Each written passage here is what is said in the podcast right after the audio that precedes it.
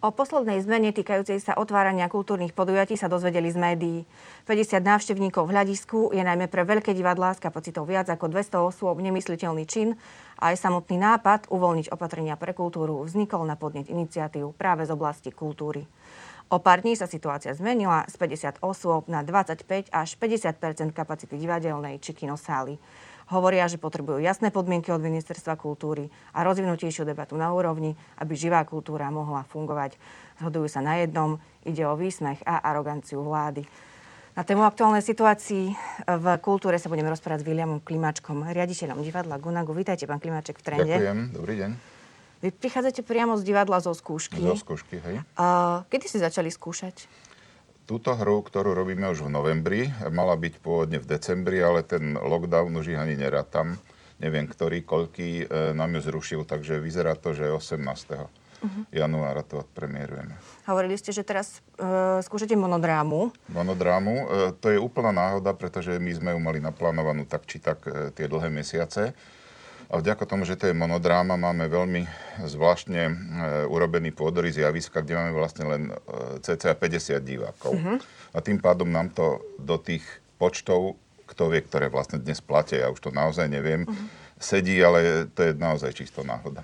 Čiže vás to v princípe absolútne neovplyvnilo, aj keby ostalo tých 50 návštevníkov. Tie menšie divadlá to v princípe neovplyvnilo. No ovplyvnilo nás to, pretože monodrámu robíme prvýkrát, ale bežne máme 3 až 7 hercov na našom javisku, plus máme 2 technikov a ešte je tam služba pri vchode, čiže to už je 10 ľudí. Rátajú sa tí do tej 50-ky, to je hanebné, aby sme mali iba 40 divákov, alebo plus teda tí herci. Čiže my potrebujeme na to prežitie, ako bolo aj v starých covid semaforoch, 100% sály, čiže to je v našom prípade 100 divákov. Aké podmienky máte pre hercov? Musia byť všetci zaočkovaní? Máme túto internú dohodu, že všetci budú zaočkovaní, deto aj naši technici.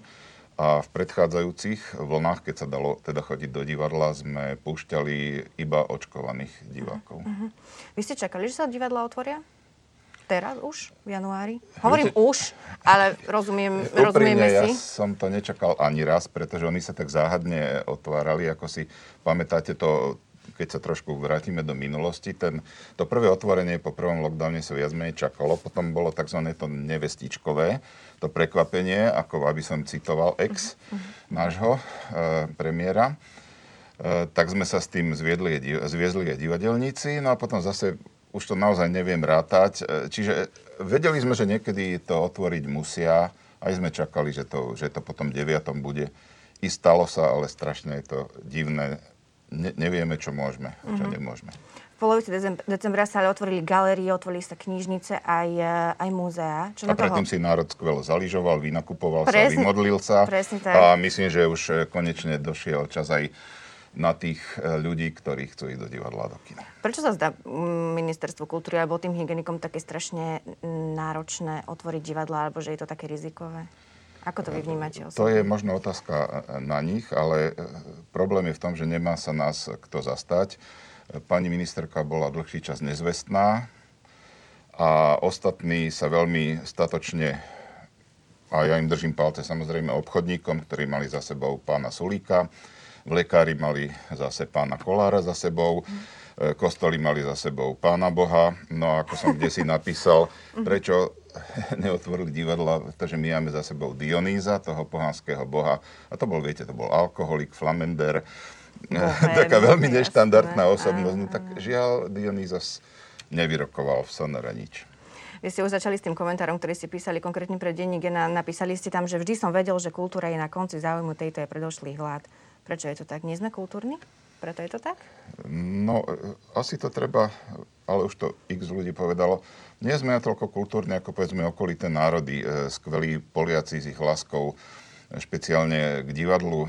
Je to neporovnateľné s návštevnosťou a s počtom českých divadiel a vôbec nechodíme ďaleko.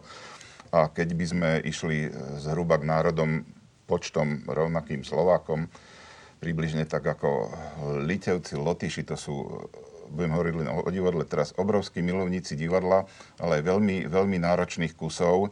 Viem to od ľudí, ktorí tam chodia z profesionálneho hľadiska, povedzme, dramaturgie národného, na rôzne festivaly. Proste opisovali, nehovorím o lockdownových dobách, tie naplnené sály na veľmi náročných kusoch. No Slováci to nejak veľmi nemusia, ale zase na druhej strane, viete, chvála Pánu Bohu, stále niekto chodí a tie sály nezývajú prázdnotou. Čiže tu ten záujem divákov je. Vy ste už zažili viacero ministrov kultúry.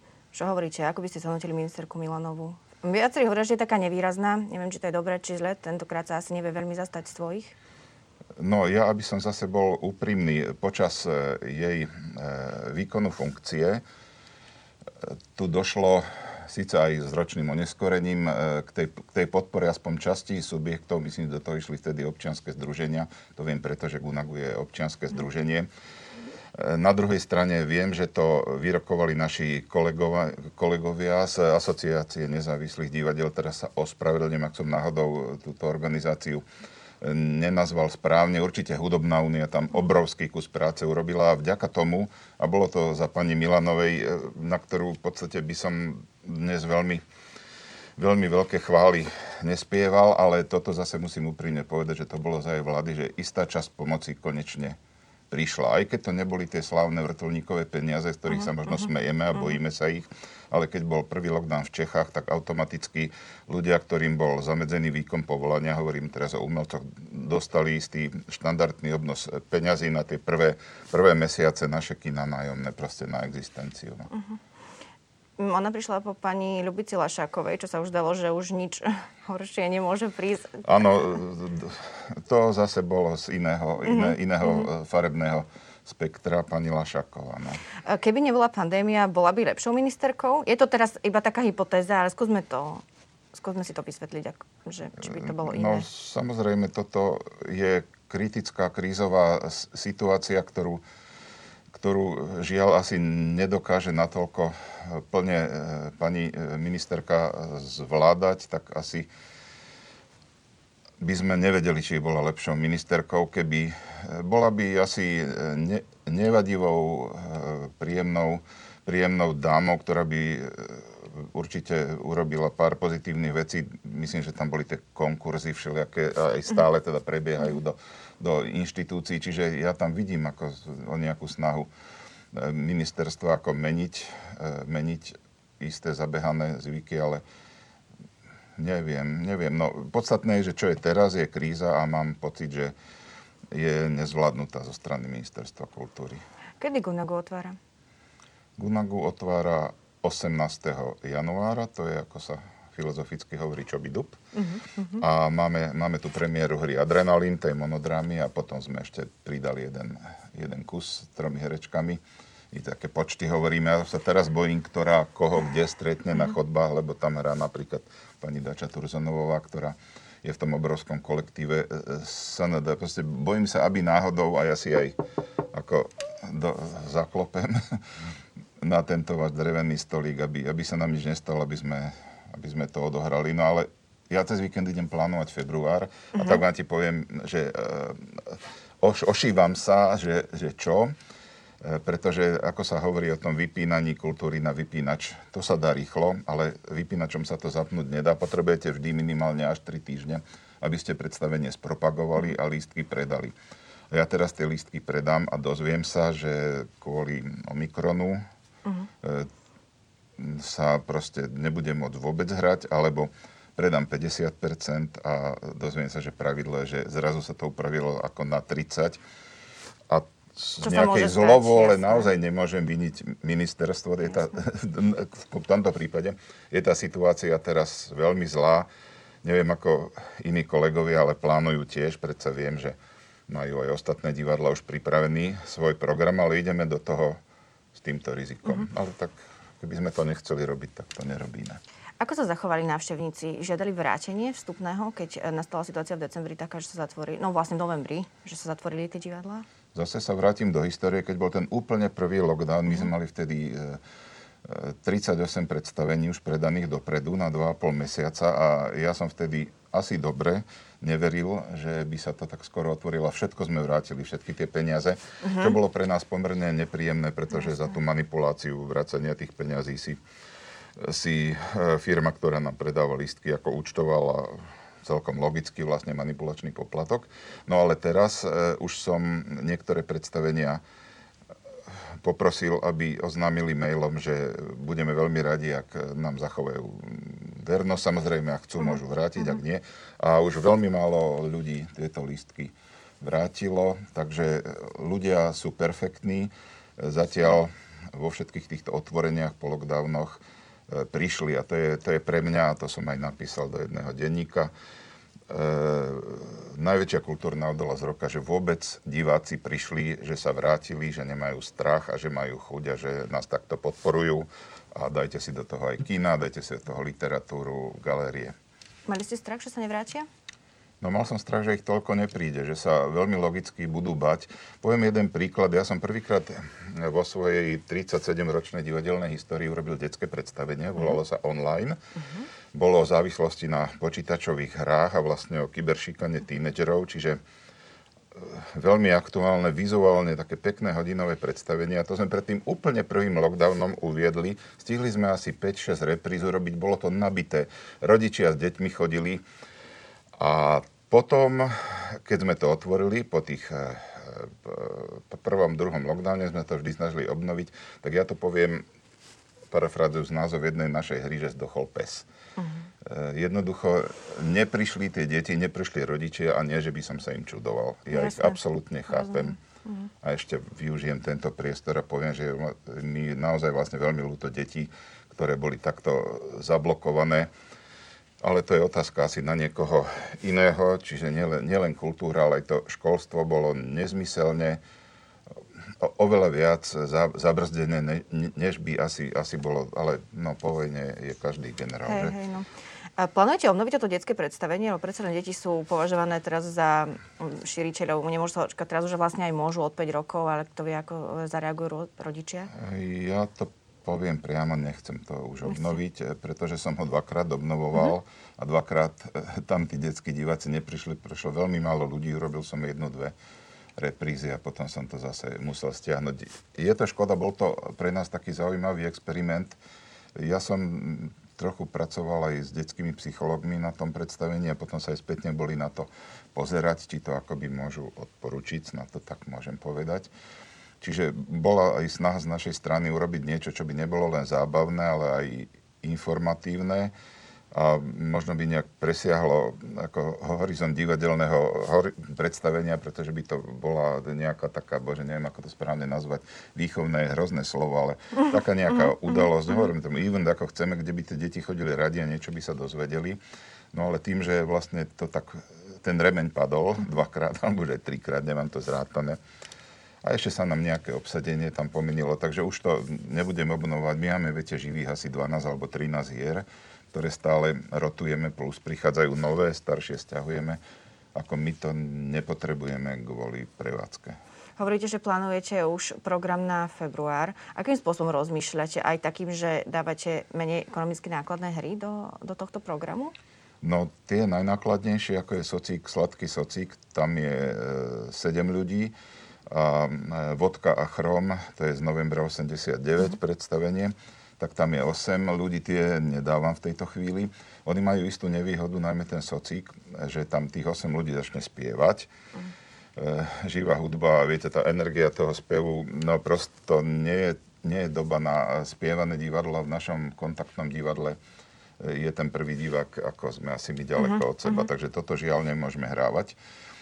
Ale inak sa s tými počtami veľmi ani neobmedzujem. Ja tak opatrne chcem dať na február po jednom z predstavení a uvidíme, čo bude. Ale úprimne, ako naozaj nebudem môcť nikoho viniť, keď nebude, keď sa zhorší situácia. No prosto je to tak. Môžem len dúfať, že to bude krátke, ako predpovedajú prognostici, tá vlna. Potrebovali by ste investovať? Dá sa to vôbec v dnešnej situácii niečo takéto plánovať, ako investície do ďalších hier, napríklad na zahraničné obsadenia a tak ďalej? No, investovať v istom zmysle my akoby investujeme stále, hoci teraz ako keby som sa nazval investor, tak asi by zaznel mohutný smiech až rehot v slovenských luhoch. Mali ste komentáre na sociálnych sieťach pod týmto vyjadrením? Nie, čiže my samozrejme investujeme do nových predstavení, už len to, ktoré bude mať toho 18. premiéru, ten adrenalín, to je vlastne predstavenie, na ktoré sme dostali podporu z Fondu na podporu umenia. To bolo vtedy v tej vlne, keď pomáhali konkrétnym umelcom, tak ja som vymyslel tento projekt, aby moji kolegovia mohli túto podporu dostať. Tá sa mňa netýkala, ale urobil som to rád.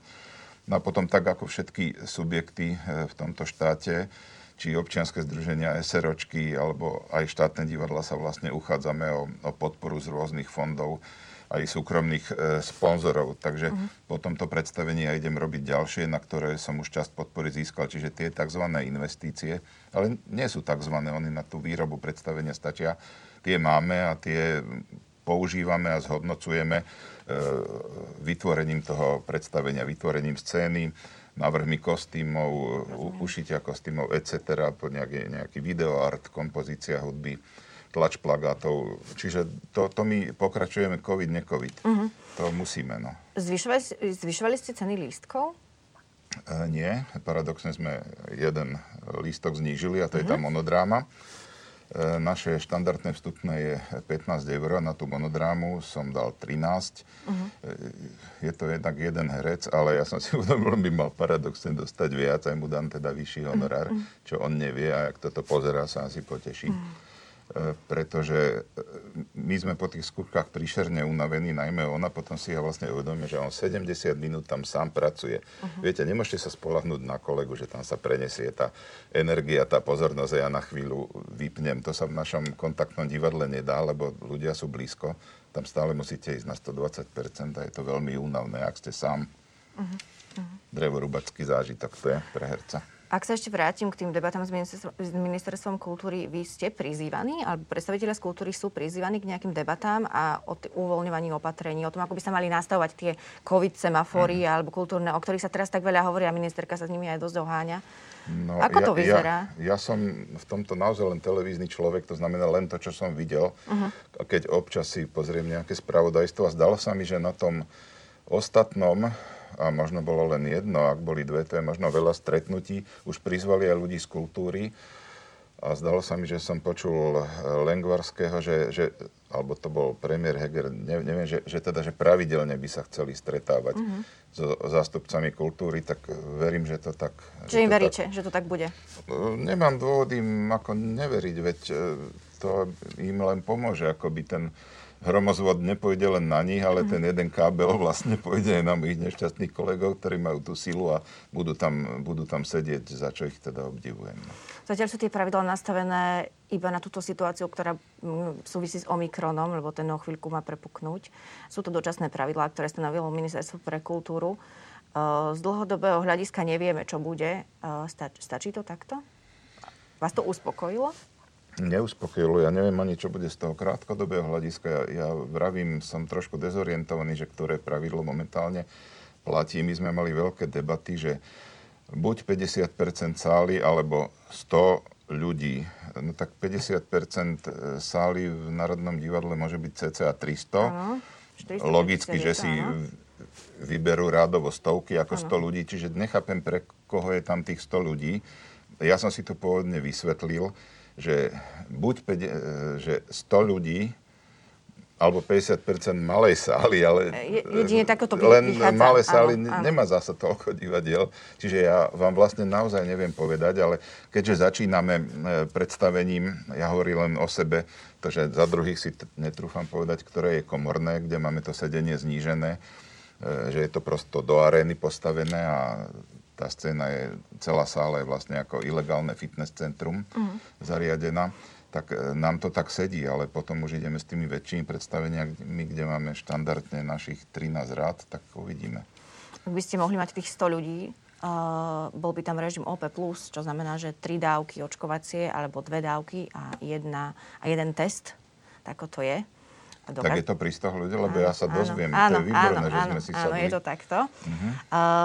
Trúfnite si povedať, že či by tých 100 ľudí s 3 dávkami prišlo? Sú títo ľudia, ktorí chodia na kultúru, takí zodpovední, že sú naozaj zaočkovaní 3 dávkami? A... No, my keď sme ešte neboli 3 dávky, keď sme púšťali naposledy ľudí, ktorí veľmi trpezlivo tam stoja a ukazujú tie svoje covid pasy a naše dievčatá pri bráne, ešte sme to museli zmnožiť, aby to netrvalo dlho, im to prosto skenujú. Čiže boli úplne perfektní a tolerantní. Poprosili sme ticket portál, ktorý nám predáva lístkami pri každom kliknutí, keď si človek kúpi ten lístok, tam skočilo obrovské okno, že aké sú pravidlá, čo musíte mať za sebou, aby niekto nepovedal, ja som nevedel, že vôbec nemusím byť očkovaný, že stačí len žeklok tam borovičku a bromhexín. To sa nám ako nestalo. Týmto som sa nechcel samozrejme dotknúť divákov, lebo sú perfektní, lebo dodržiavajú tie pravidlá, ctili to. Tak dúfam, že nám budú držať palce aj v tomto sprísnení. Mm-hmm. Rozumie si kultúra s politikou? To je moja posledná otázka. Myslím, že na Slovensku nie. Ani si nezačne? Potrebujeme ešte veľa času? Potrebujeme lepších ministrov? Viete, keby teraz sme sa tu ako vyvršili na pani ministerka, ale ako na druhej strane, preboha, kto keby ju aj teda chceli odvolávať alebo by odstúpil, kto príčetný by tam prišiel? Ja si neviem predstaviť, čo zmôže, keď je minister financií taký, aký je a odkiaľ by aké peniaze vyrokoval. Neviem, asi je to otázka až na novú vládu a či bude lepšia než táto, to už je len kryštálová guľa. Presne tak, na to si počkáme. No. Ďakujem vám pekne, pán Klimáček, že ste prišli do Trendu.